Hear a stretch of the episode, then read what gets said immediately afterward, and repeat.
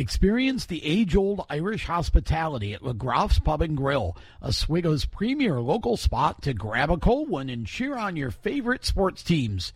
Stop in for an ice cold beer alongside some exceptional pub fare. Burgers, wings, chicken sandwiches, Philly cheesesteaks, soups, and more. You want it, they've got it. Served up with more than 40 years of awesome customer service. Have a friendly game of darts against players from across the world. That's right, players from across the world. Where else in Oswego can you go to play darts against somebody from across the world? That's crazy. Watch the games on their eight big screen TVs or just relax at Oswego's neighborhood bar and grill, LeGroff's Pub, 187 East 10th Street in Oswego. Check them out on legroffs.com. Welcome to Inside Groove, the only motorsports show where super modifieds are king. Methanol is aromatic, and the drivers carry their balls in a bag. Inside Groove is powered by IPC Indy, creating performance parts and solutions for the automotive, aerospace, and communications industries. Here's your host and fellow superholic, Tom Baker. Hello, and welcome to a very special Inside Groove Super Modified podcast. This is episode 126. I'm Tom Baker, the host of the show, and I couldn't be more excited than to be doing this very show on this very week. It is Classic Week 2023, the 67th annual Budweiser International Classic 200 weekend is coming up in just a few days. And I thought it would be fun if we went backwards in time just a bit, oh, say 50 years or so, and talked about the 1973 edition of the International Classic. Now, let's start with the current day. Some huge news broke on this very day today. The Little Deuce one of the most iconic super modifieds ever built, has now been restored and will be at the Classic this year. That car nearly won the 1973 International Classic, making this edition of Inside Groove even more timely than it was before the news broke today. So let's get to it. First of all, I thought that it would be kind of fun to see what was going on in 1973 in the U.S. So here are a few fun facts. From the year 1973, the dollar went further in 73 than it does today. You can buy a gallon of gas for 40 cents. A first class stamp cost eight cents. A gallon of milk was a buck forty. Eggs were 69 cents a dozen. And this made me sad and then thankful. A package of Oreos was 59 cents in 1973. I was sad to see that, and then I was thankful that it's still not that cheap because I'd probably be a blimp. Top three television shows in 1973 All in the Family, The Waltons, and Sanford and Son. Number four and number five MASH and Hawaii 5 0. CBS aired four out of the top five. Now, check this out. Food and beverage favorites of 1973 included carrot cake, which, by the way, was invented in England in 1940s in the 1940s. Did you know that? Jello salad.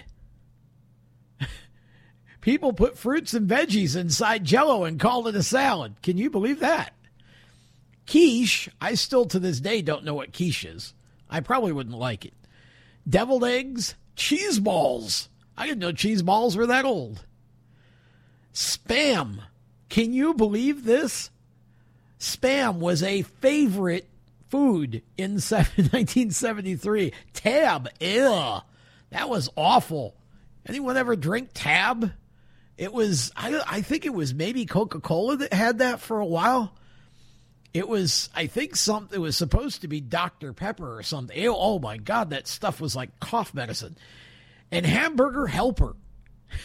this is crazy stuff. What else was going on in '73? Secretariat won the Kentucky Derby, the Preakness Stakes, and the Belmont Stakes to garner the illustrious Triple Crown of horse racing. But here's a little known fact. Do you know what Secretariat's nickname was? I, I mean, I didn't know horses had nicknames. Isn't the name enough? Secretariat's nickname was Big Red, kind of like the gum. Nowadays, that would have been um, some sort of sponsorship. Would have had a nice big red logo on the side of the horse. Kids played with Shrinky Dinks. What the world was a Shrinky Dink? I don't remember Shrinky Dinks. I, I'm no, I'm moving on. Sorry. The Evel Knievel stunt cycle. Now I had one of those, and I think I I think it the gear in it or whatever stripped the first day that I got it. I think I'm pretty sure that that was a, a Christmas present from my sister and brother-in-law, and I think they were still they hadn't even left the house yet, and in, in, in the gear stripped on the thing. I think we had to get another one. Uh, walkie-talkie sets, hoppity hops. What in the world was a hoppity hop? I, I don't have any idea what that was. Music, bad bad Leroy Brown. How about some Jim Croce? I love me some Jim Croce. Still do. Died way too young. Tony Orlando and Dawn tie a yellow ribbon around the old oak tree, and Elton John's Crocodile Rock. And here's the most shocking fact of all from 1973. Did you know that the cell phone had its start in 1973 when Motorola engineer Martin Cooper invented a handheld cordless phone? You could hold it in your hand, but it weighed two and a half pounds. Unbelievable. Okay, enough about that. Let's talk some classic here, shall we? What was going on in 1973? Well, plenty. If you think about where we were, we were really in the midst still of the transition from the upright style supers or cut downs of the 1960s to the roadster style super that you started to see in the later 60s with, for example, Todd Gibson's Flintstone Flyer, which was an ex Indy car, right? and we we had developed this sort of cacophony or buffet of different styles. It was still a run what you brung class. If you listen to our last episode, 125, I read a letter that um, Speedway Management wrote in a program in 1973 that really stressed that at that point they were defining the super modified as a run what you run car. You basically um, had a set of specifications, and as long as it met the specs, it could be virtually anything. So it was it was a it was a beautiful time to be a super modified fan. Now that year, um, there were a number of different winners, and there was a lot going on. It was my first year of going to the track. I started going. I think Mike Silliman and I figured out that it was sometime in May. Jimmy Shampine won, and Ronnie Wallace, who was driving Nolan Swift's 10 pins, finished in second. I th- I don't remember the exact date, but I think we figured out it was sometime in May of 73. That was would have been my first night. And so I, you know, I, I don't know that I went every week, um, but I think I went most weeks. And there was a lot, again, there was a lot of stuff happening through the season that year. Nolan Swift started the year as a car owner and finished the year as a driver. He unretired, and Ronnie went on to jump into the previous Swift car, which was now the Flying Five of Ed Bali, and Ronnie finished the season in the Flying Five car. Swifty came back, ended up winning a race. 73 was a very interesting season. we get to the classic. And this was one of those weekends, and it seemed like it happened almost every year. One of the big names either crashes or has a major mechanical that causes a lot of drama. And in 1973, that was Kenny Andrews. Earlier in the season, Kenny had been suspended for rough riding, basically. Um, and I believe that that was over an incident that he had with Jimmy Shampine, but it was probably more of a, um, it was more of a final act of punishment for a number of of on track incidents. Kenny was just a very aggressive driver, and so he ended up getting suspended. Now, the irony is he and Jimmy were best friends. They were great friends. Kenny was a Canadian. Kenny had just, he was one of the top drivers at Oswego. His car that he built had more bars hanging off the thing than, and there was always, you know, wrenches hanging clamps, pliers, whatever. Just, it was crazy. But man, that car flew. And Kenny was Kenny was a lot of fun to watch. So I'm going to read from the 1974 classic book. I'm going to read some of the article that talks about the classic race itself and we'll we'll stop at various points and have some conversation and discussion about things. Headline is Kenny Andrews in a very deserving 1973 Classic victory. By the way, thank you to superfan Larry Trinka for um, for sending me these photos that I'm using of, of this article. Last year's International Classic weekend had all the excitement any race fan could ever ask for, and it turned out to be one of the finest classic races in the history of this great extravaganza. The cars took to the long warm up period on Friday evening, and a few hundred fans were in attendance to see the boys prepare their cars for the rest of the weekend activities. Saturday came with now thousands of people jamming the grandstands to witness the warm ups and time trials. As well, the pits were filling up and a huge field was shaping up for the racing event of the day. The boys were out warming up and everything was going well until a mix up occurred in turn two. And after all the dust has cleared, Kenny Andrews was sitting up against the outside wall. Andrews was one of the big favorites to capture the classic, and now his car sat heavily damaged in turn two and quite possibly out of the running. Andrews was uninjured in the scuffle. Warm ups continued, and it was run off without much problems. Then came the exciting time time trials. Once again, Jimmy Shampine turned the trick in trials as he turned in a clocking of 18.592. Good enough for the pole position start in the 200 lapper. And filling out what turned out to be a very handsome front row was Jimmy Winks with the immortal Little Deuce, who had the second fastest time of the day with a time of 18.602 around the 5 8 mile oval.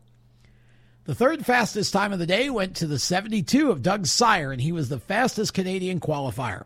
Shampine, by the way, was awarded 200 for his efforts as the fastest time trialer. A total of 30 cars and drivers were qualified for the big 200 lapper. The track then closed for the day as everyone went their way socializing on this special weekend. The Speedway grounds were just one campground after another with a warm atmosphere existing as racing people partied well into the night. Many fans flocked to local establishments and private homes for classic dinners and parties. It was a fun filled evening for most. However, sitting in a garage some six miles north of Oswego was the 55 Roadster, and it was receiving a lot of attention. No, it wasn't the party type mood. It was serious, as there wasn't that much time remaining for Andrews to get the car back together. They found the damage to be heavy. But thanks to the efforts of several local people, they came up for, with the right parts for Ken to get it all back together. It wasn't until very late that evening that the 55 was practically all back together and ready to go. Would his last minute effort in repairing the car work? Before this incident, Andrews had about the best chance of winning. But what now? Only time would tell. Now let's stop there and just talk about a couple of things. First of all, it was interesting to read 50 years ago the modified 200 was not run on Saturday night yet. on Classic Weekend.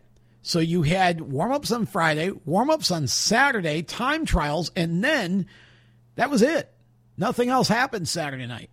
Now that gave Andrews the opportunity to go and and and fix the car.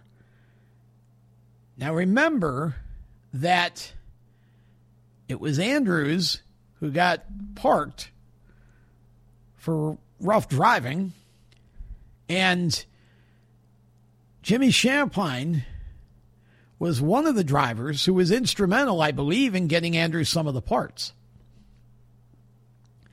On Sunday morning, race fans throughout the central New York area were greeted with a warm, sunny day. It was just beautiful. Off to the track, where again the competitors were allowed to warm up their machines, making the necessary last minute adjustment to their expensive racers. The heat races for the non qualifiers were run off in two top runners Bobby Stelter in the 36 and Kenny Andrews in the 55 shared the wins. 20 cars were entered in the semifinal, and from this race, only 10 cars would qualify and go into the big 200 lapper. Now, everybody's qualified. Kenny Andrews is starting toward the back. He's in the probably what, 31st, 32nd, something like that. Jimmy Winks starting up in the front. The time had finally come for the International Classic race itself. This is the moment that we have all been waiting for.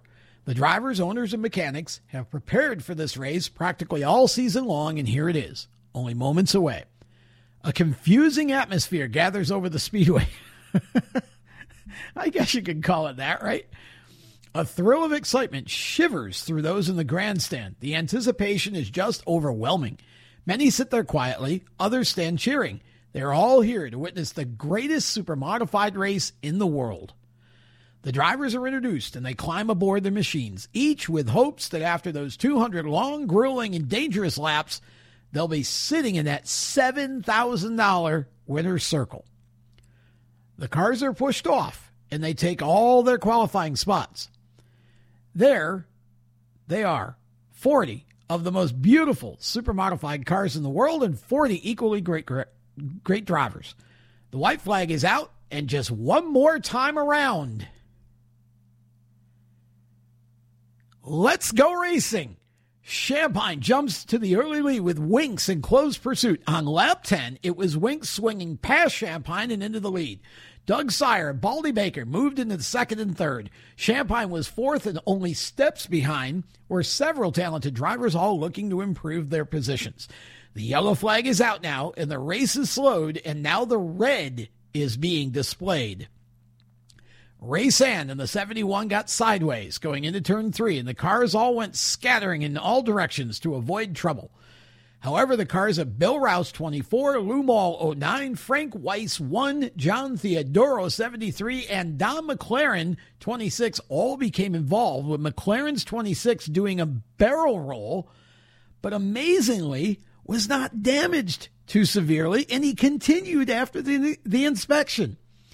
Theodoro and Weiss received the majority of damage to their machines, but fortunately, no one was injured.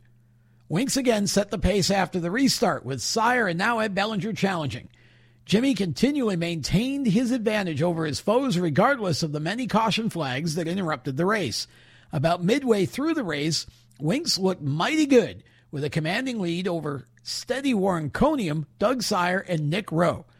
Nolan Swift lost hopes of winning when a flat tire in the 77th lap sent him to the pits, but he later returned to the oval but encountered oil problems with his 10 pins.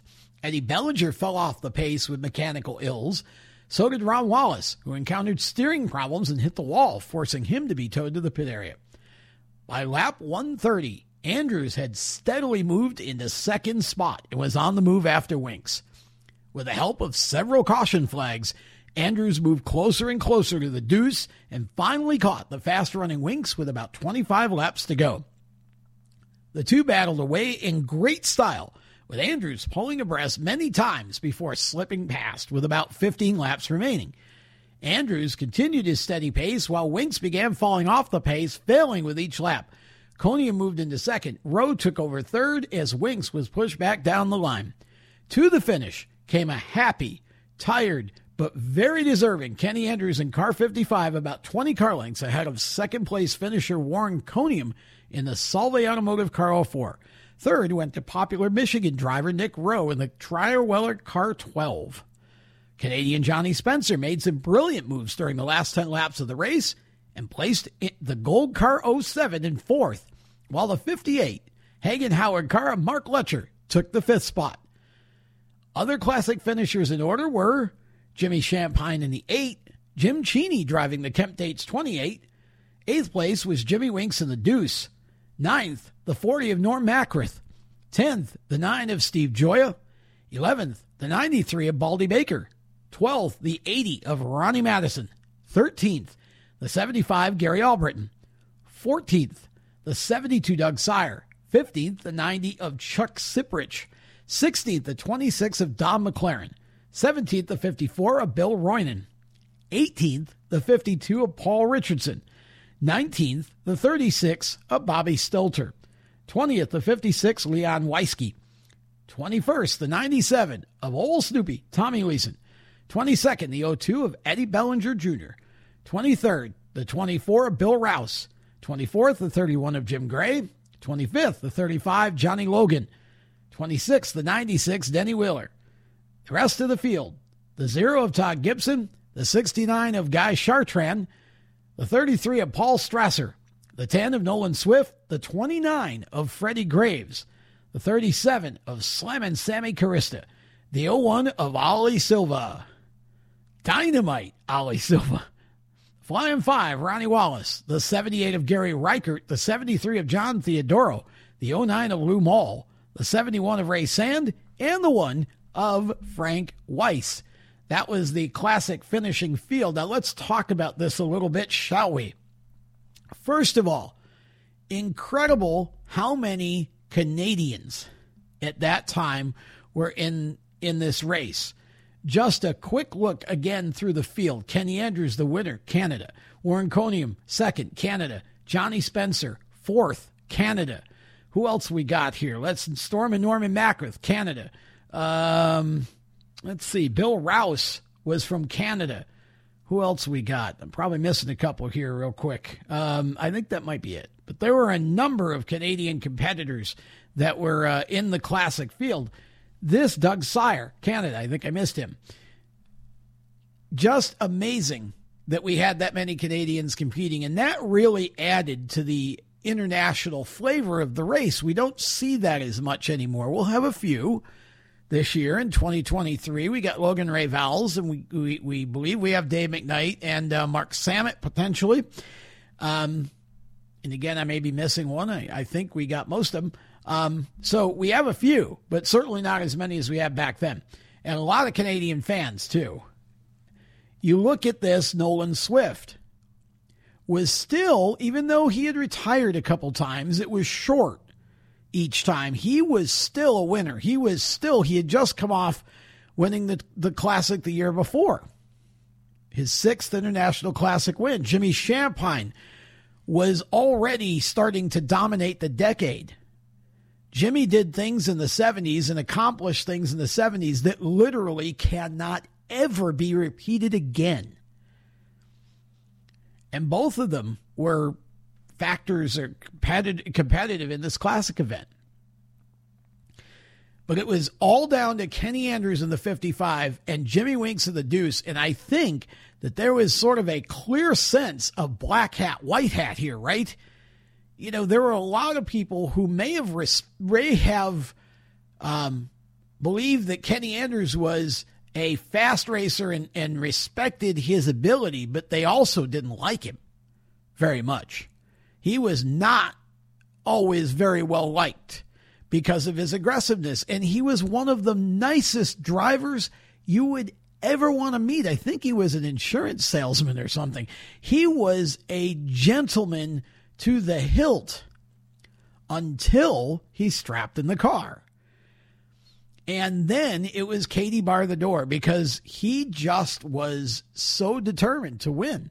And, you know, it was it, it, it, Winks, of course, you know, first of all, uh, the he was driving the Deuce. That car, I mean, I I could do an entire show and I would screw it all up, which is why I won't. But I could do an entire show about the Little Deuce and all the drivers that have driven it. And the sad part for me is 50 years later, that car is returning to the track. There are only two drivers that drove that car that are still with us Bentley Warren and Warren Coniam.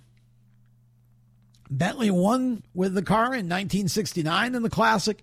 Warren Coniam had a second place finish with it. Uh, I think it might have been 1970, actually, or 71. I think it was 71. Yes, because it was the year that Swifty, according to legend, Swifty made up two laps to win. Warren, I think, would disagree. but uh, both of them figured into the classic prominently with, with that car. Now, you look elsewhere here in the field, and just some of the names. Um, again, Norm Macrith was in the prime of his career. Steve Joya was just getting started. So was Eddie Bellinger. Baldy Baker, already a legend from Ohio in a car that was legendary the Miles 93. Ex Indy Roadster, now I think back to being an Indy Roadster. Ronnie Madison, former Rookie of the Year, was just, he was in the Tobin Dietrich car that year. Gary Albritton, again, just starting to become competitive in the supers that year. Doug Sire, steady Canadian. Chuck Siprich, Charging Charlie in his first super modified ride. The number 90. Dick Dunnigan's number 90. Dummigan, sorry. Don McLaren's 26. Now, again, how many times you see a car flip and be able to keep racing? Incredible. Big Daddy. 54, Bill Roynan. Paul Richardson in the 52 out of New England. Bobby Stelter. And again, that was a terrible classic weekend for Bobby, right? And the Buckner car was his first year with Buckner. And boy, did they they changed that in 1974 because he darn near won the thing. Cowboy Leon Weisky out of Michigan. Tommy Leeson in the 97. Eddie Bellinger, we mentioned earlier. Bill Rouse out of Canada in the 24. Jimmy Gray, transplanted Canadian. I think he was living in the U.S. by then, but he is a Canadian. Um, you know, Johnny Logan from Michigan. Denny Wheeler, who was originally from New England, um, moved to Fulton, New York. Todd Gibson from the Midwest, legend. Guy Chartrand, another Canadian. I missed him earlier. Paul Strasser, Midwest. Nolan Swift, obviously um, the the original legend at Oswego. Nolan Swift built the place. Jimmy Shampine bought it from him. Freddie Graves, um, just steady competitor. Sammy Carista, Ollie Silva, another New Englander, legend. Ronnie Wallace, legend. Gary Reichert from Western New York in that convertible super slash modified. He made up two laps in the modified 200 that year to win it with that same car. John Theodoro, I I don't know where John was from. I want to say Midwest, but I could be wrong. Lou Mall, I think, was also a Midwesterner, maybe. Ray Sand in the 71 Western New York, and Frank Weiss. Um, if I remember right, I think Frank was from up in the Northwest somewhere, wasn't he? So just drivers coming from all over, U.S. and Canada super modifieds were everywhere still at that point in time. And you had the, the, the Florida series that was run every spring during speed weeks. They still ran down there during that uh, big event. And I think at that time, was it was the Trisac series going on yet? That was a 70s thing, wasn't it? Up in uh, Michigan and, and parts like that it was that was a pretty big deal for a while.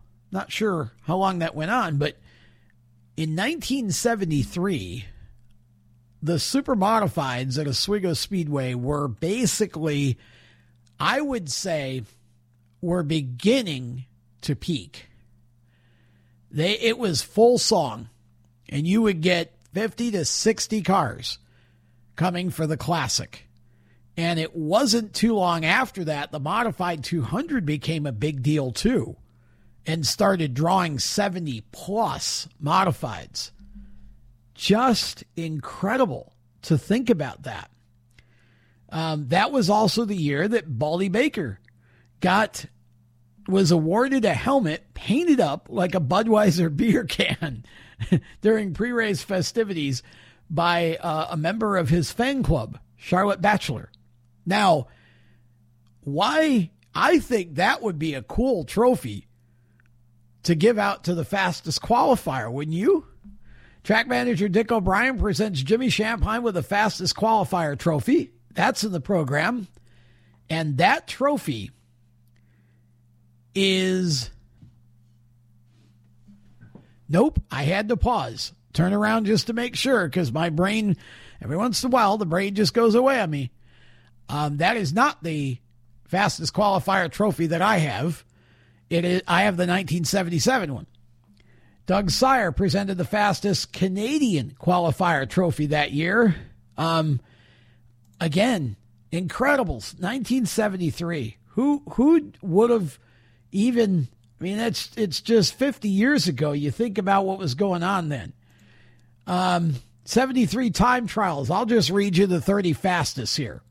Well, maybe we'll just read them all. Why not? Might as well.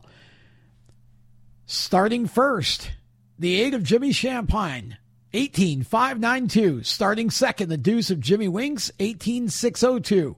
Starting third, the 72 of Doug Sire, 18661. Starting fourth, the 93 of Baldy Baker, 18687. Starting fifth, the 02 of Eddie Bellinger, 18702.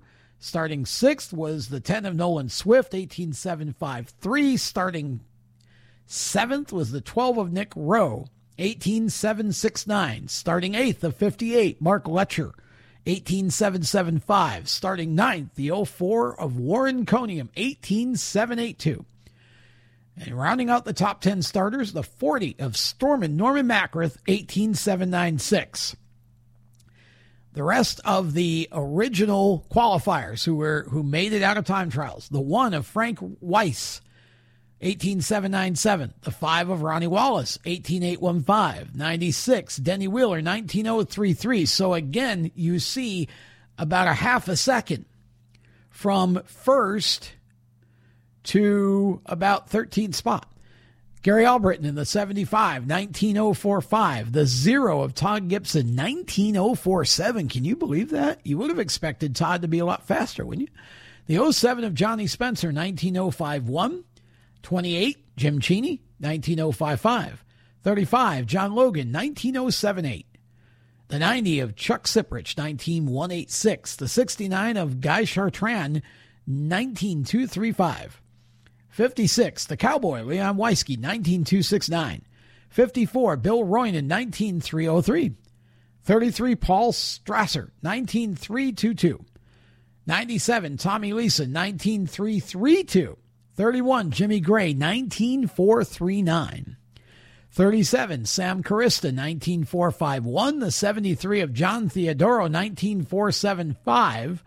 The 9 of Steve Joya, 19484 the 09 of Lou Mall, 19550, and the 81 of Bill Heaney, 19560. Now, if you look at that last, the last couple qualifiers there, I believe if I if my memory serves me correctly, I believe that when I started going in 1973 to the track, you used to have to turn time in the warm ups in order to be handicapped for your heat race. Um, and I believe that the lap time that you had to hit, the minimum time was 19.5 at that time. And so there you have the last few qualifier, last two qualifiers, Lou Mall and Bill Heaney, both with 19.5s.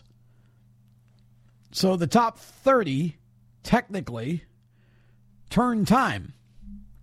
Here are the drivers who didn't make it out of time trials, and this will give you an idea of how many cars there were there that that that particular year, 50 years ago.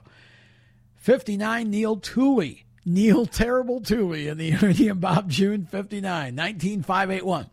Paul Richardson, 19595. Blake Carnahan, remember that name? Those of you who've been around a while? In the C 15, Blake Carnahan, I think he only ran about a year, didn't he, or two? Um, also had a modified, was an orange double zero. I think it was a Corvair body, too. 19619. 32 of Ronnie McLeod in the Jim Sewell car. 19627. 71 Ray Sand 19642. 34 Mike Rizzo 19704. The 80 Ronnie Madison 19713. The 16 of Eddie Bell, the Sweet 16 19793. The Shamrock 13 of Jim Muldoon 19811. 26 Don McLaren 19830. 21 Red Barnhart 19832. The 44 of Darrell Peckham, 19931. 78 Gary Reichert, 20.090. Really? Wow.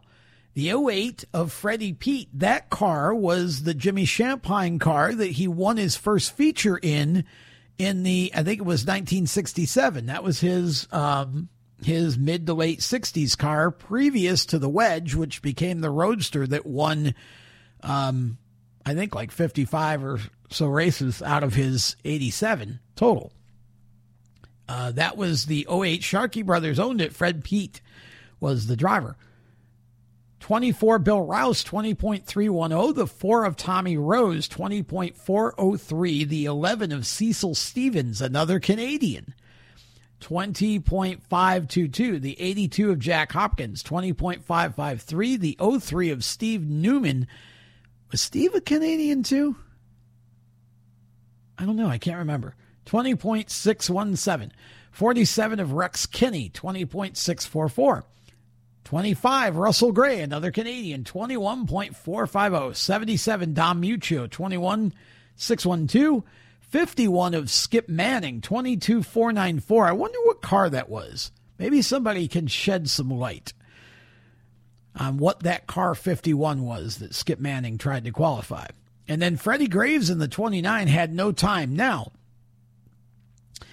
I would love to know what car that was because it had to be a Dick Rayner car. I don't know if it was the one that um, was the older car that he had that Mark Letcher had driven and Lou Palker, I think, drove it some, or if that 29 of Fred Graves was the if they had already started racing the car that became the Ronnie Wallace 76 two years later. In 1974, Mark Letcher drove that as 29. It was a yellow car. And then it they painted it up for whatever reason. In 1975, they went with a gold color and, and the beautiful Spirit of 76 colors a year ahead of the Spirit of 76. And uh, Ronnie won a track championship with it. So there's your there's your classic field right there. I mean, you, the 30, and then you had um, obviously you, you you ended up running everybody else through the uh, heats and semifinal, and not all those guys made it. I'm just going to try to do a quick count here. 54 cars in 1973, 50 years ago, took time for the International Classic. Now, Here's something else that Larry Trinka sent me. In that same classic book, Iver the Driver's visit to the classic. This is from 74. 50 years from now. Now, again, we're projecting 50 years. Iver, which George Caruso Jr., shh, don't tell him. Um, Iver the Driver's visit to the classic 50 years from now. That would have been 2024. So this would be next year. Okay. It was Sunday, September 1st, 2024, and the fans and competitors were arriving for the 68th Annual International Classic. Again, this is straight out of the 1974 Classic book.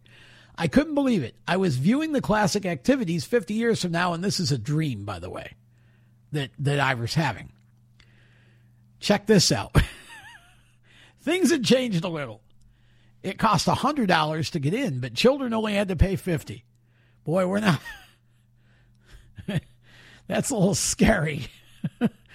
of course, The purse was $800,000. that must have been a good dream, Iver. And there were grandstands around the entire track. The cars hadn't changed too much, except they had 37 inch wide tires and 2,000 horsepower engines that were turning the track in 12 and a half seconds. Wow. And this was the part that obviously meant something to Larry. And he, I mean, he obviously hadn't read this program in a while, and he was just, it was given, you know, it, it, this, this meant a lot to him. And it, here's again 50 years from 1974. So in 2024, Iver says this dream he had. I heard a familiar voice hollering, programs, programs. Why, it was Pete Trinka, still hawking the eagle and checking out the broads. I, I can't do Pete's whistle, or I would, because that, uh, what do you say, Shy? I mean, I will never forget that, man. I grabbed one and quickly glanced through it to see if I was still on the payroll. and sure enough, my column was still there, and so was the rest of the garbage. Would you believe in this particular issue, they were featuring none other than Norm Akrath? That must have been the 75th write up Norm has had in the program. How many good things can you say about a guy once a year, every year for 75 years? All I can see that's changed is the price. It's 10 bucks per copy. Well, I think that's what it was, wasn't it? The last couple of years they printed it. Are they even going to have a classic book this year, by the way? A big green van pulls up to the pit gate. Out of the driver's seat pops a short, fat, bald gent clothed in a t shirt, dab gray slacks, and sneakers. For a moment, I thought it was George Keenan, owner of the 35, but then I remembered he never wore sneakers. The ghost spoke up. That, Iver, is the current track champion. Matter of fact, he's the only track champion we've had in the past 50 years. It's Jimmy Shampine, and he's won so much money that he's completely given up on hot dogs. He had his own private restaurant constructed into the infield. And before each and every feature, he has steak, caviar, and chocolate milk. That's what I would do, but leave out the caviar. Oh my gosh, this is a crack up. Um, I hope you'll be patient with me here because I, I want to read the rest of this. Another car pulls up to the pits. It's a Ford station wagon. I'm reading this for the first time, by the way. It's a Ford station wagon towing a real sleek looking super. In the passenger seat sits a very thin, white haired gent, slightly bent forward with age and sporting a thin, long white beard. I thought for a moment it might be Ho Chi Minh. and half of my audience is going, Who? If you know, you know. But I was wrong again. The ghost said, You remember who drives the 10 pins, don't you? Well, that's him, Nolan Swift, still going at 101 years old. I asked, Does he still get with the program? Oh, yes, replied my host. But the bulk of the Swift right ingenuity the past 10 or 15 years has been spent to develop a motorized wheelchair for Billy Wright to exactly synchronize with the speed of Swift on the track so he can watch him all the way around the racetrack like he always used to. A bright yellow car and truck pulls up to the track and a young smiling face gets out of the tow vehicle. I know who that is, I said. It's Eddie Bellinger Jr. The ghost said, Well, yes and no. It's Eddie Bellinger, all right, but it's Eddie the Fourth, Eddie Jr.'s grandson. I asked what happened to Eddie Jr. and Eddie Sr. Oh, Eddie Jr. comes to the races now and then, replied the ghost. And Eddie Sr., well, after Eddie the Third started winning races some 20 years ago, everyone recognized that Ed Sr. must have some special strain in him for making great race car drivers. so, so they turned him out to stud, and he's produced some 152 good drivers for the Speedway over the past 20 years, and he's still producing. Oh my. Still here oh here we go. Still another car pulls up to the pit gate. It's an orange 55. This ought to be good. I don't believe it. It's Kenny Andrews and he's still got the same car he had 50 years ago. That's right, said the ghost. The only difference is he's added a few more pipes here and there and here and there and some over here and there and Well, the car weighs about 8,000 pounds, and some diligent person measured the linear length of all the pipe, and I believe it comes out to 70 miles. I, this is crazy. Just as we're about to go inside the track, the shiny 2024 Chamberlain Motors pace car pulls up with track manager Dick O'Brien at the wheel. The ghost whispers to me, Dick is considered the promoter's promoter now. He can't hear a damn thing, and just this past winter he underwent a tongue transplant. he wore the other one plumb out. We went inside and running up and down, yet was pit steward Jerry Rich, but no straw hat. I asked him what happened to it, and Jerry said, I mouthed off once too many times to 93 car owner Keith Barker, and he stomped on it with me in it. Although there were a lot of faces I recognized, there were some people that I missed. I asked the ghost of International Classic Future, whatever happened to Mark Letcher? Oh, I can't even wait for this. The ghost replied, Well, about a year or so after Mark appeared in the centerfold of the Speedway yearbook, he was approached to do an X rated movie. he took the part, and a new X rated movie star was born. He and Shirley have since retired to a mansion on the Virgin Islands. And what about Joe Paino? I asked. The ghost said he met with the most bizarre circumstance a few years back. He won a feature race, and right after that, his head started to swell and swell and swell till he couldn't find a helmet big enough to fit him, and to this day, he's still looking for a helmet. Has Jack Conley been around lately? I asked. No, said the ghost, not in many years. He was here at an international in the late 1990s and was being interviewed on the PA system. And in Jack's inimitable way, he said, May lightning, may lightning strike me if I'm not telling the truth. You can figure out what happened then. I need a copy of this program so badly. It, Iver continues. We scroll through the pits and I spot what I think to be Red the Goodyear tire man. He grew a thin, white, wispy mustache, curled up at the ends, and sported a full length tuxedo with tails, top hat, and cane. I overheard him talking to one of the coroners. Tell you what I'm going to do, he said. I'm going to give you one of these Goodyear 1109 tires here in exchange for a mere five. You'll never use a Firestone tire again as long as you live, so help you God.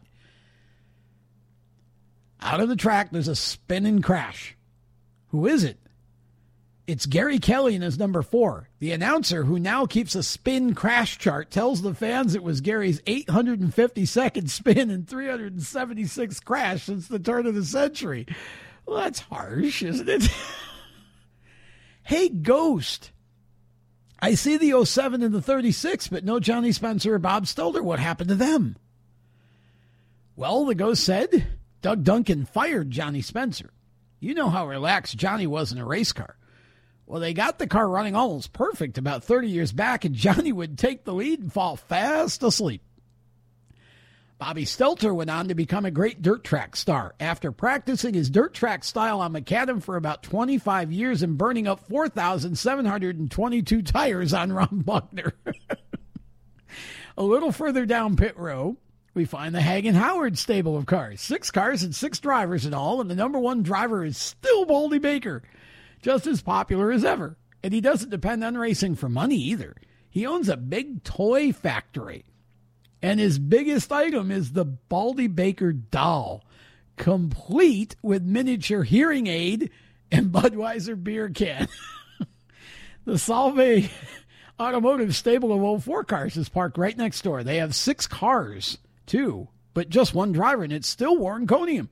He can still drive only one car at a time, and the rest of them are backups. And believe it or not, I hear tell there was one night last month he still couldn't run the feature. Just as the race was about to start, in comes Howard Purdy in the Little Deuce. I couldn't believe it. The car looked identical. It hadn't been touched in 50 years, and wouldn't you know it, they had second fast time of the weekend. Howard and his deuce have been back for every classic, said the ghost. of The car is almost as immortal as I. And before he finished uttering those words, We were racing back in time, and the next thing I knew, I was back in my room, and all things considered, I'm glad it's still 1974. How cool is that? So there you have it. That was Iver's 50 year dream. And how amazing is it that it ends with the little deuce? Now, I promise you, I did not, I had never read that. I mean, I might have read it back in 1974 because that was my first classic. I did not preview that before I just read it. How appropriate is it that it ends with a little bit of a prop for the Little Deuce, which is coming back this weekend to the track 50 years after, you know, 1973 anyway. And so now they got to bring it back in 1974. And what's got to happen here is Bentley Warren's got to jump in it and go out and run second fast time. There you go. Got to happen next year. So there's a look back to 1973. I mean, what a, what a year. what a season that was. And by the way, in case you're wondering, yes, Jimmy Winks won with a little deuce in 1973. I have in my hand now, and I'm not going to read through this, but this is volume 18 of the Oswego Speedway Eagle. Denny Wheeler's on the cover, and Jimmy Winks brings in the little deuce. Do you know who was battling with Jimmy Winks for that win? Kenny Andrews. Kenny finished second. Incredible. Okay, so there's our little look back to 1973. Now we've got some current business to do here, and we're going to do it after a break. We've got What's in a Number, and we're going to play a little What's in a Number with 26 because this is episode 126. We're going to play What's in a Number and talk about the significance of the number 26 in Oswego Speedway and supermodified history.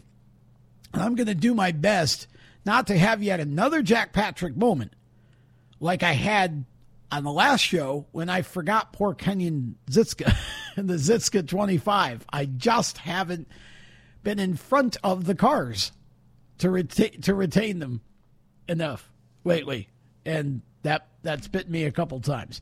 We'll see if I can do better with 26. I know one I want to talk about, and we'll get to that right after this. Stay with us. Okay, folks, I want to tell you about one of our sponsors here on Inside Groove, Indy Performance Composites. They're a premier composite design and manufacturing company creating performance parts and solutions for the automotive, aerospace, and communications industries. Jeff West and his team are amazing. They do all kinds of work in the motorsports industry from dirt tracks to NASCAR to IndyCar, super modifieds. It doesn't matter. If you've got something that you need designed or fabricated, let them help you transform your idea, your vision, and your budget into a workable high performance solution. They have all kinds of services from 3D printing to finishing services, end to end composite solutions is what they are. Check them out, ipcindy.com or indyperformancecompositesinc.com and tell them that the folks from Inside Groove sent you. It's time for What's in a Number? And on this show, we are talking about the number 26 and its relevance to Oswego Speedway and Supermodified history. It's Classic Week. And now I got to focus and concentrate and try not to have a Jack Patrick moment. I hope there is not a current number 26 because if there is, I'll probably forget it. Uh, so we'll just start there. I will immediately open myself up to that. I want to go backwards though. Now, the number 26, when again, for, if it's your first time listening to this show, I started going in 1973, which is the year that we've been discussing this entire show in our rewind here at Classic 73, and I hope you enjoyed that. That was a lot of fun. I really didn't know how I was going to put it together. I kind of just winged it, uh, which is why we had such a long kind of um, rant there between uh, commercial breaks. I try to uh, break it up a little bit better than that, but um, hope that you enjoyed it nonetheless. Just some great material. One of the funniest pieces, best pieces George Caruso Jr., I mean, Iver the Driver, ever read or ever wrote, I think, was that that dream column in 1974. Look ahead to 50 years later, 2024, which would be next year. We now know that Bentley Warren is coming to the Speedway this weekend and will get laps in the deuce. Oh my gosh. Wow. How amazing is that going to be? Okay, back to the number 26. When I started going, I don't recall a 26. For a year or two, for some reason in my head, I have Russ Gray running as 26 um, in the car that would have been his bye bye 25. Now, I think maybe when Mike Cronin showed up with the old Spencer rear engine car, I think maybe he got the 25 first. He registered that number first. And so when Russ came to Oswego that year, maybe he had to change the number to 26. But for some reason, I remember Russ as 85. And then um, Larry Trinka pointed out that he had the 25 number, and I think he may have had to change it to 26 for uh, for a season. And then, ironically enough, he he ended up as 27, right? Because he bought uh, the Scott Wilson car that uh, Kemp Dates had built for Scott. He bought that for the what would it have been 77 season, I guess. Um, I think, and then um, unfortunately had the fatal crash with it in 78. I'm thinking, but um, so I don't know. Is Russ? If I'm right about that, that would mean that Russ ran as 25, 26, and 27. Would he be the only driver in Oswego Speedway history to run a three number sequence over the course of his career? Interesting stat, right? Okay, so um, the the the 26 car that um, that I talked about in the in the 73 Classic, which I did not attend, therefore I did not see this run. That's why I sort of pulled that out. Um, Don McLaren, I don't know who owned the car, but um, nonetheless, uh, McLaren ran his 26 and 73, and then I think Russ might have been the first one that, that I would have seen um, in either 74 or 75 that would have been 26. And then in 1978, no, yes, 78, Captain Dates sold his track championship winning car to Lou Bannister. Lou was a farmer out of uh, Western New York somewhere, Buffalo area, Rochester area, somewhere in there. I think it was closer to Buffalo. Lou, and I think one of the things that Lou um, farmed, I think, it was cucumbers.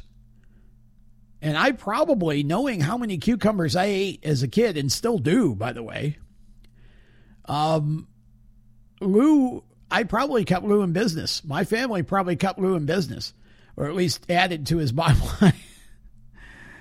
um, so Lou bought the car, and I'm hoping at some point that maybe we can get Lou on the show. I don't know how to get to him, but um, if anybody has a connection with Lou Bannister, love to get him on a show and talk to him because he had a fascinating career, and um, he bought the car from Kemp, and it was painted red, white, and blue, and it was called the Little American. And Lou did a good job with it. Lou never won a feature, but boy, he had some really good runs. Now, unfortunately, probably the thing that most people remember Lou for was not necessarily a good thing. It was, I mean, you know, now that we we can look back and, and know that he was okay, we can kind of say it was probably spectacular to watch, but I've never been one that, that watches racing for the accidents. So um, Lou had a, a terrific crash, horrible crash.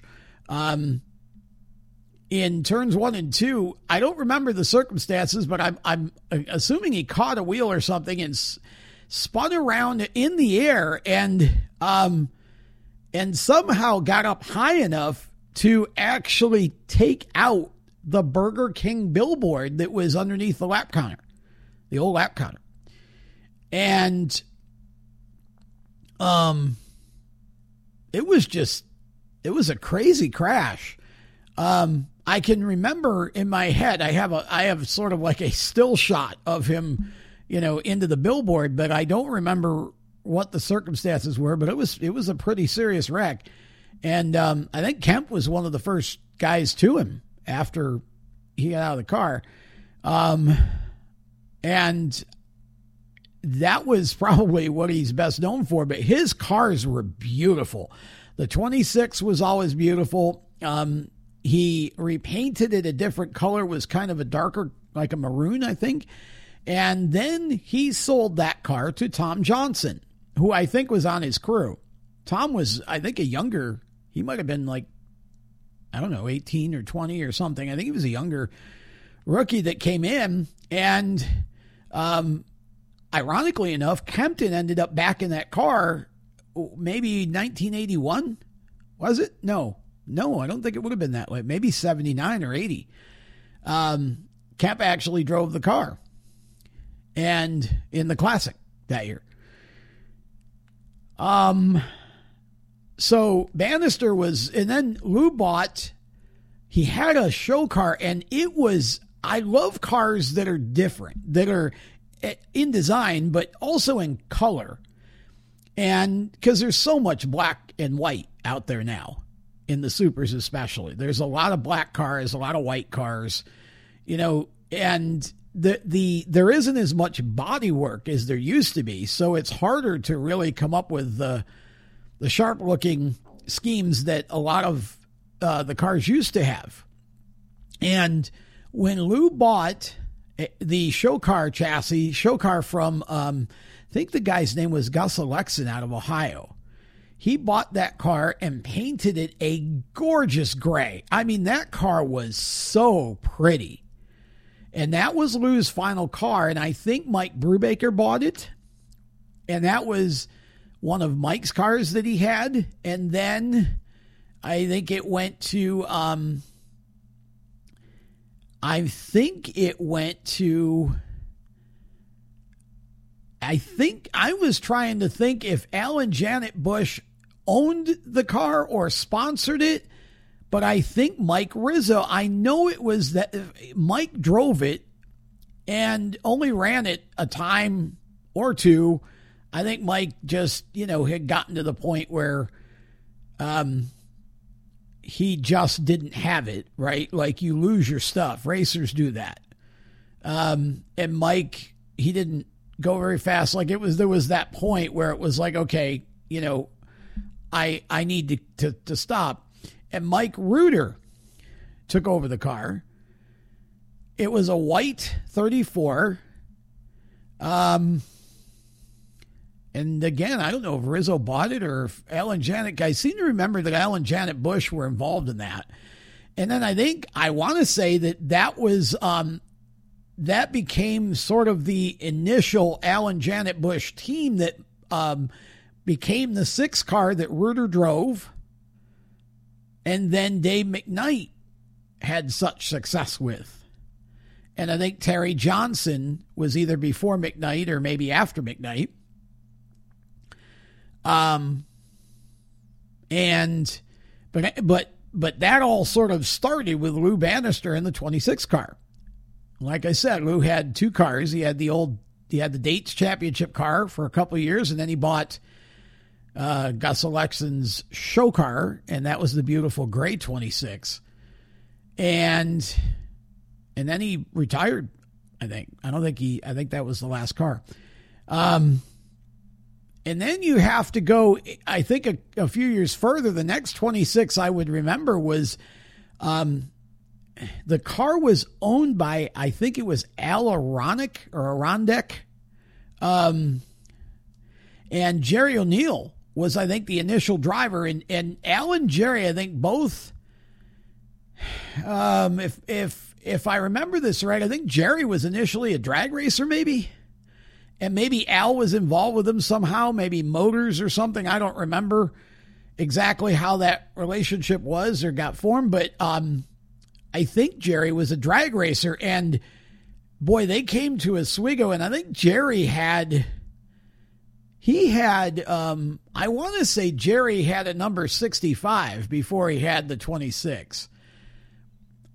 I feel like somewhere in Jerry's Oswego career there was a 65, and I think it was first and then um, I think he also drove um, after he and Aronix split. They were together for for a few years. Had had um, they had a show car and a, I, I think uh, the last car that yeah the, they had a show car and then they ended up with a Graves car. So this would have been later '80s when when Freddie and that whole group started mass producing them.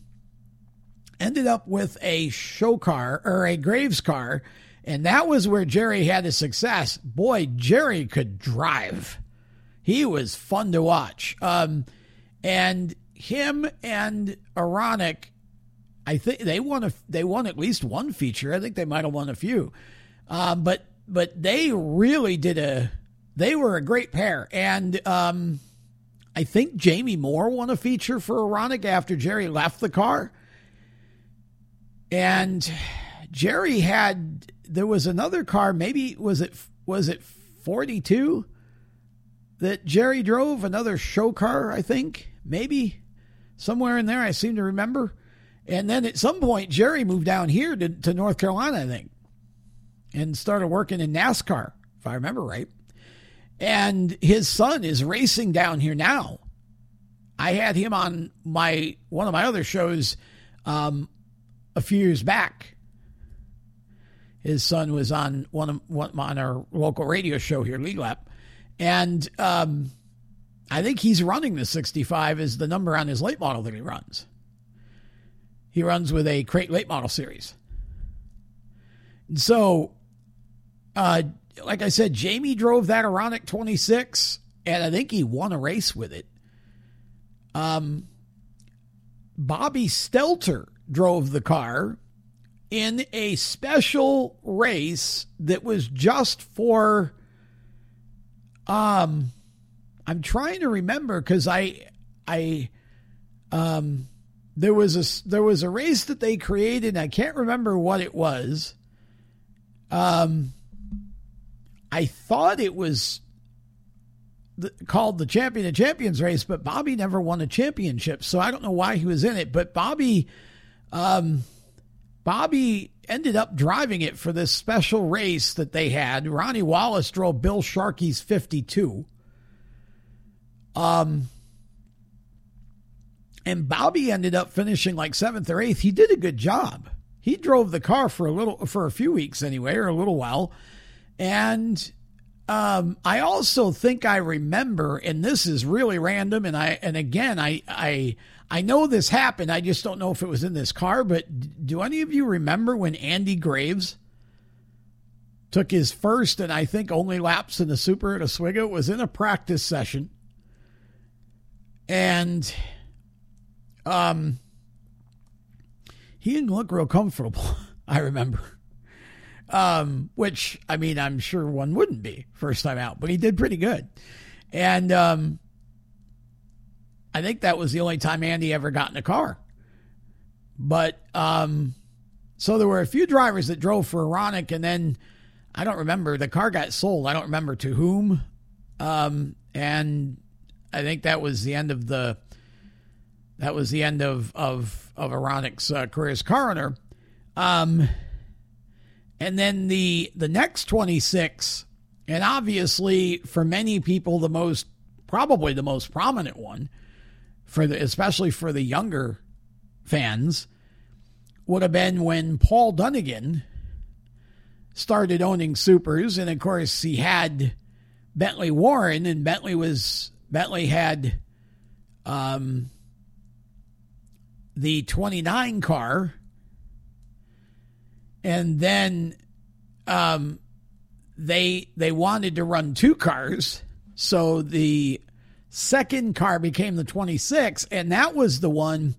There were a number of drivers in that car, and I'll never get them all because um, I don't think because I mean that I'll try. Let's see how far we go here. And, and there may be, because uh, there was a time after they left Oswego and stopped running weekly where I kind of lost track. They were running ISMA, but Paul had so many different drivers. He had a number of different cars and car numbers that he used. So I got, I, I'm going to take a shot here. I think Mike Ordway, well, technically, I think the first one to drive it might have been Randy Ritskes. And Randy won when Oswego, the first ISMA feature that Oswego ran, gosh, what year would this have been? I it was obviously somewhere in the 90s. Um, they had a match race. Um, had a special match race. Had Bentley, um, I think Billy Vukovich from the West Coast. Gosh, I don't remember everybody that was in it. Um, but it was just like four cars, I think. And then they they ran an ISMA feature, and Randy Ritskes ended up passing Bentley in traffic and winning the race. It was really an incredible race. Those two were that was one of the best. I and it may have been it, the most exciting winged race ever at Oswego in the modern era. Those two went at it tooth and nail, and Randy just drove the race of his life in that car. And then you know, Mike Ordway drove it for, for a bit, and then Ritskes got in it.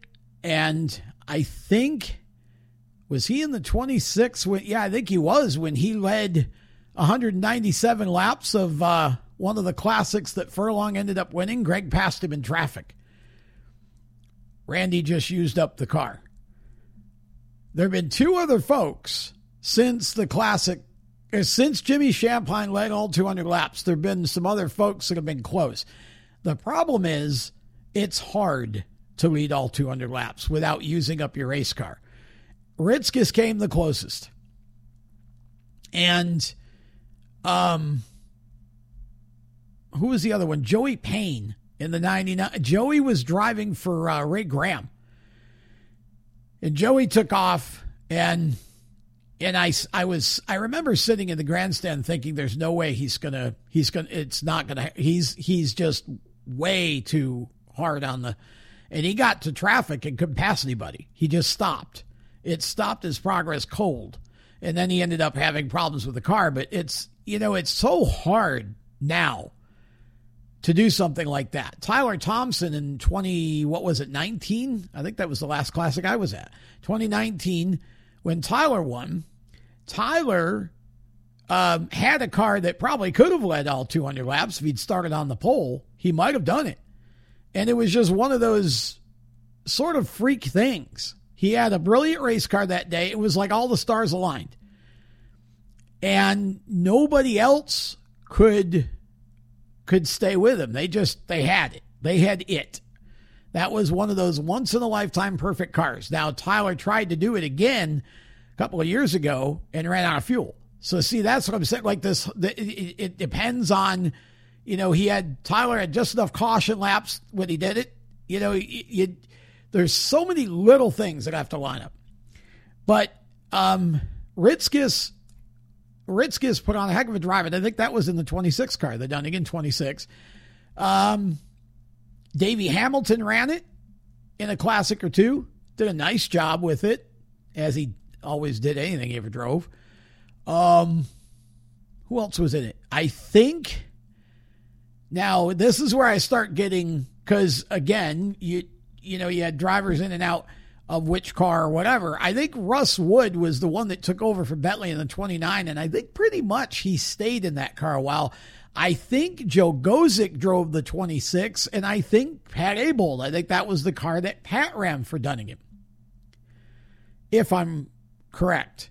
And then there was this it was 25, it was 17, it was 7, it was that Bentley ended up driving later on again and probably some others. Um they ran a different it seemed like they had several different numbers, but um so there were some heavy hitters that drove for Dunnigan, some of the best to ever sit in a race car in that 26 car. Um, I mean, you just look at Ordway, Ritskes, Hamilton, Gosek, and Abold, and I think I'm right about those five. Those are five of the best open wheel short track racers ever. And they all drove that car. And I'm struggling to go beyond that. I again, I know I'm going to get burned somehow by this, but I um, I'm struggling to go beyond the Dunnigan 26 to find another 26. Now, in the 350 class, we have Josh Sokolik, of course, running 26, right? But um, I don't think there's a big block one. So we'll leave it there, and you, the rest of you, can remind me of all the ones I missed because that's kind of the point after all. Um, and breaking news, by the way, I don't know. I guess I'll call it breaking news. I just had it confirmed. Um, but uh, and it may maybe out on social by now. I've been on too much today, but um, uh, if you're if you're still wondering about uh, Dave Shullick Jr., he will be in the car. Dave Shullick will be driving the car uh, this weekend for the Classic, which is great news. So Shu 2 will be behind the wheel of the 95, according to um, Camden Proud. Uh, he is going to be there and be in action, which is awesome. So there you go. There's that. Um, and I guess I will go ahead and um, end the show right there and let you know that uh, we are going to have a ton of coverage coming all weekend long. Um, as far as classic coverage goes. So stay tuned to the uh, Inside Groove Facebook page. And also, you're going to want to follow Steering Wheel Nation as well, which is uh, you can just type in Steering Wheel Nation on Facebook and you can follow that. Uh, and on, if you're on uh, Twitter. It it it is at the Wheel Nation or X, whatever they're calling Twitter these days. Um, at the Wheel Nation, go follow that, and on Instagram at the Wheel Nation.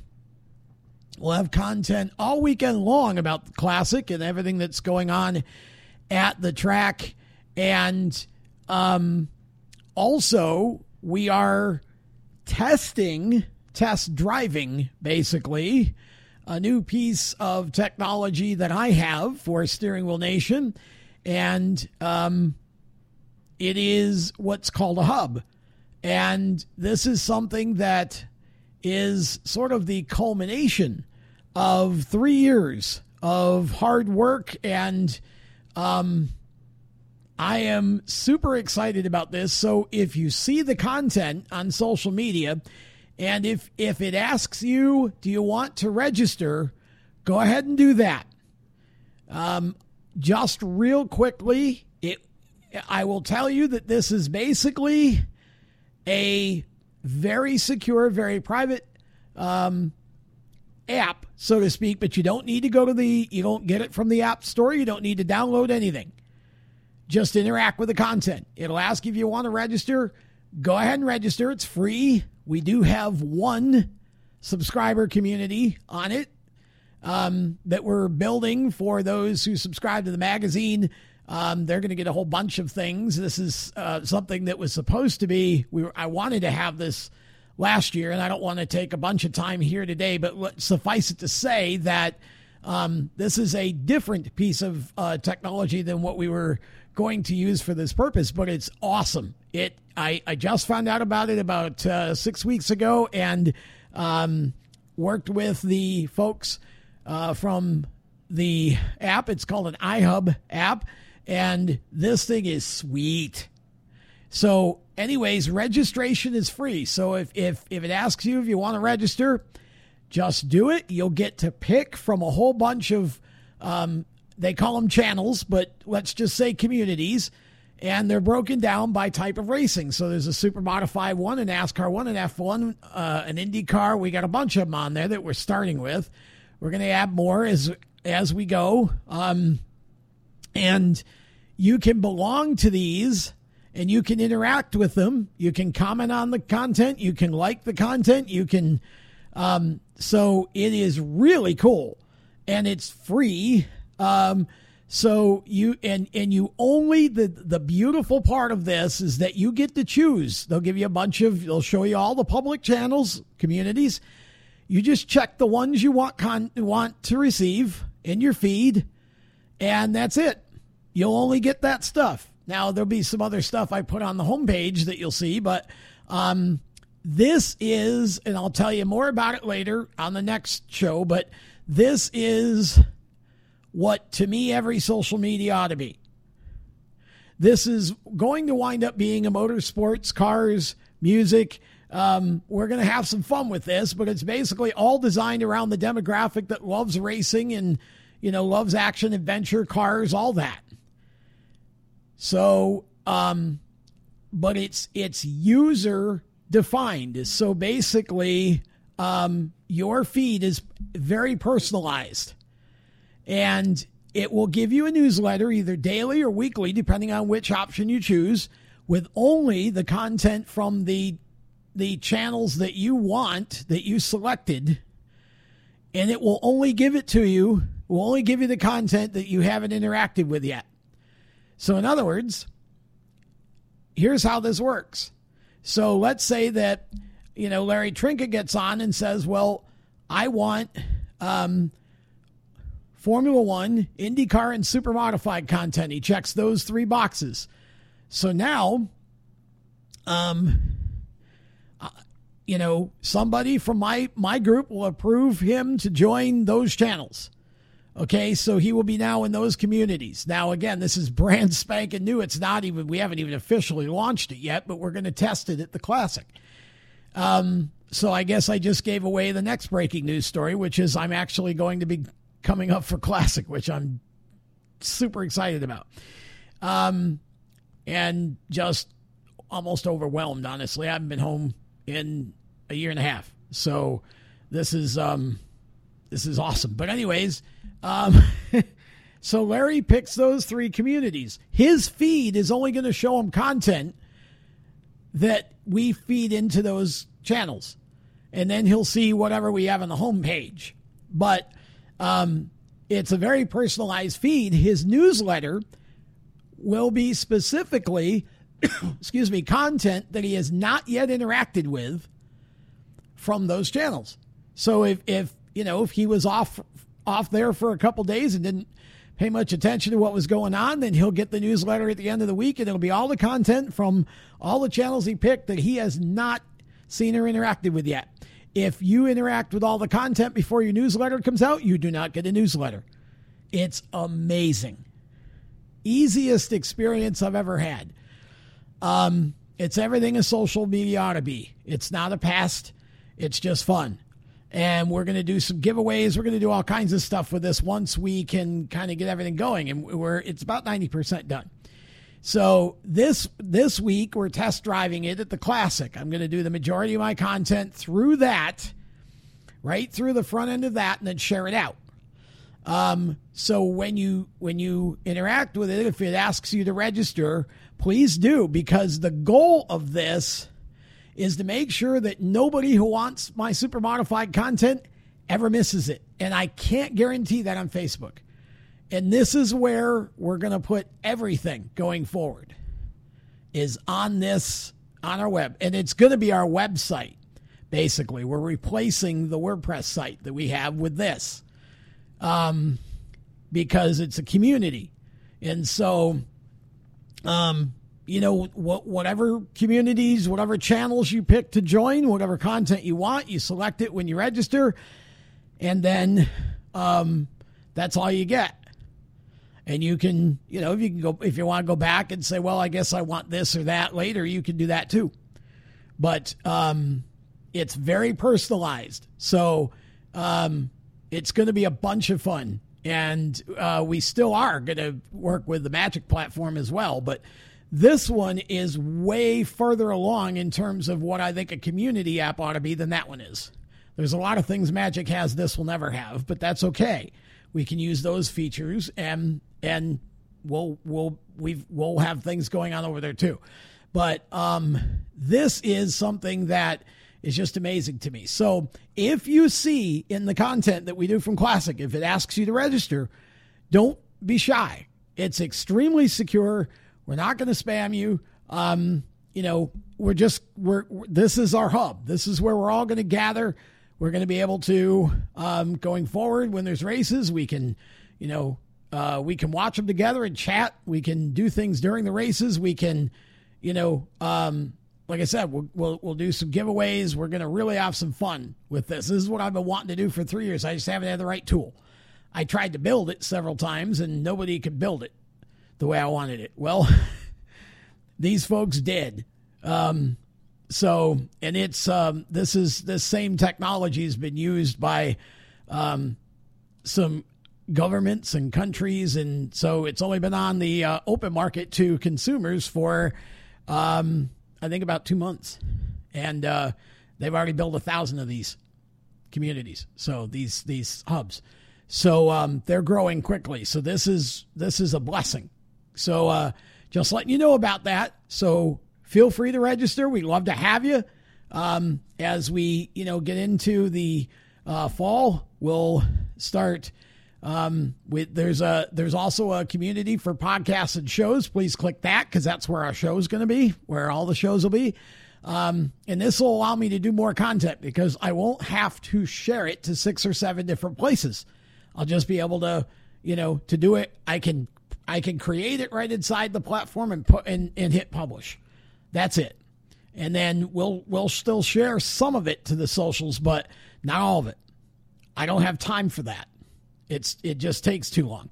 And I don't get the reach I should because um the the the social throttles it down. That's what all these social apps do now. So um make sure that you you register and uh, I'm also going to put the QR code out there at some point here uh, so that you can you can just uh, take the photo um, photo uh, app on your phone and just scan it, and it'll it'll just start the process for you. But um, there's no you don't need to go to any app store or whatever. It's a beautiful. It's called a progressive web app, and it's it's amazing technology, and so easy to use that I can use it. That's how easy it is. So um, look for that uh, content coming along starting on Friday. So excited about it. And um, thank you all for um, listening as always. Thanks to our sponsors. Oh, by the way, um, I want to thank uh, both JNS Paving, Rich Worth, and also John Nicotra because both of them are going to be sponsoring the classic content that we're doing. So um, thanks to those guys for um, jumping on board and being so excited about uh, about what we're going to do this weekend. So hope we can um, make them all happy, make everybody happy, and uh, hope we all have some fun and it's a safe weekend. So um, we'll see you from the track on Friday. Until then, I'm Tom Baker. Thanks for listening. So long. You've been listening to Inside Groove, powered by IPC Indy, creating performance parts and solutions for the automotive, aerospace, and communications industries. Find them on the web at www.ipcindy.com Inside Groove is a Race Chaser Media production. For more exciting and passionate motorsport content, follow Race Chaser Media on Facebook, Instagram, Twitter, and YouTube, and visit racechasermedia.com. The opinions expressed by our guests are their own and do not necessarily reflect those of the staff, management, affiliate, or marketing partners of Race Chaser Media. No part of this show may be reproduced in any manner without the expressed written consent of Race Chaser Media. Thank you for listening.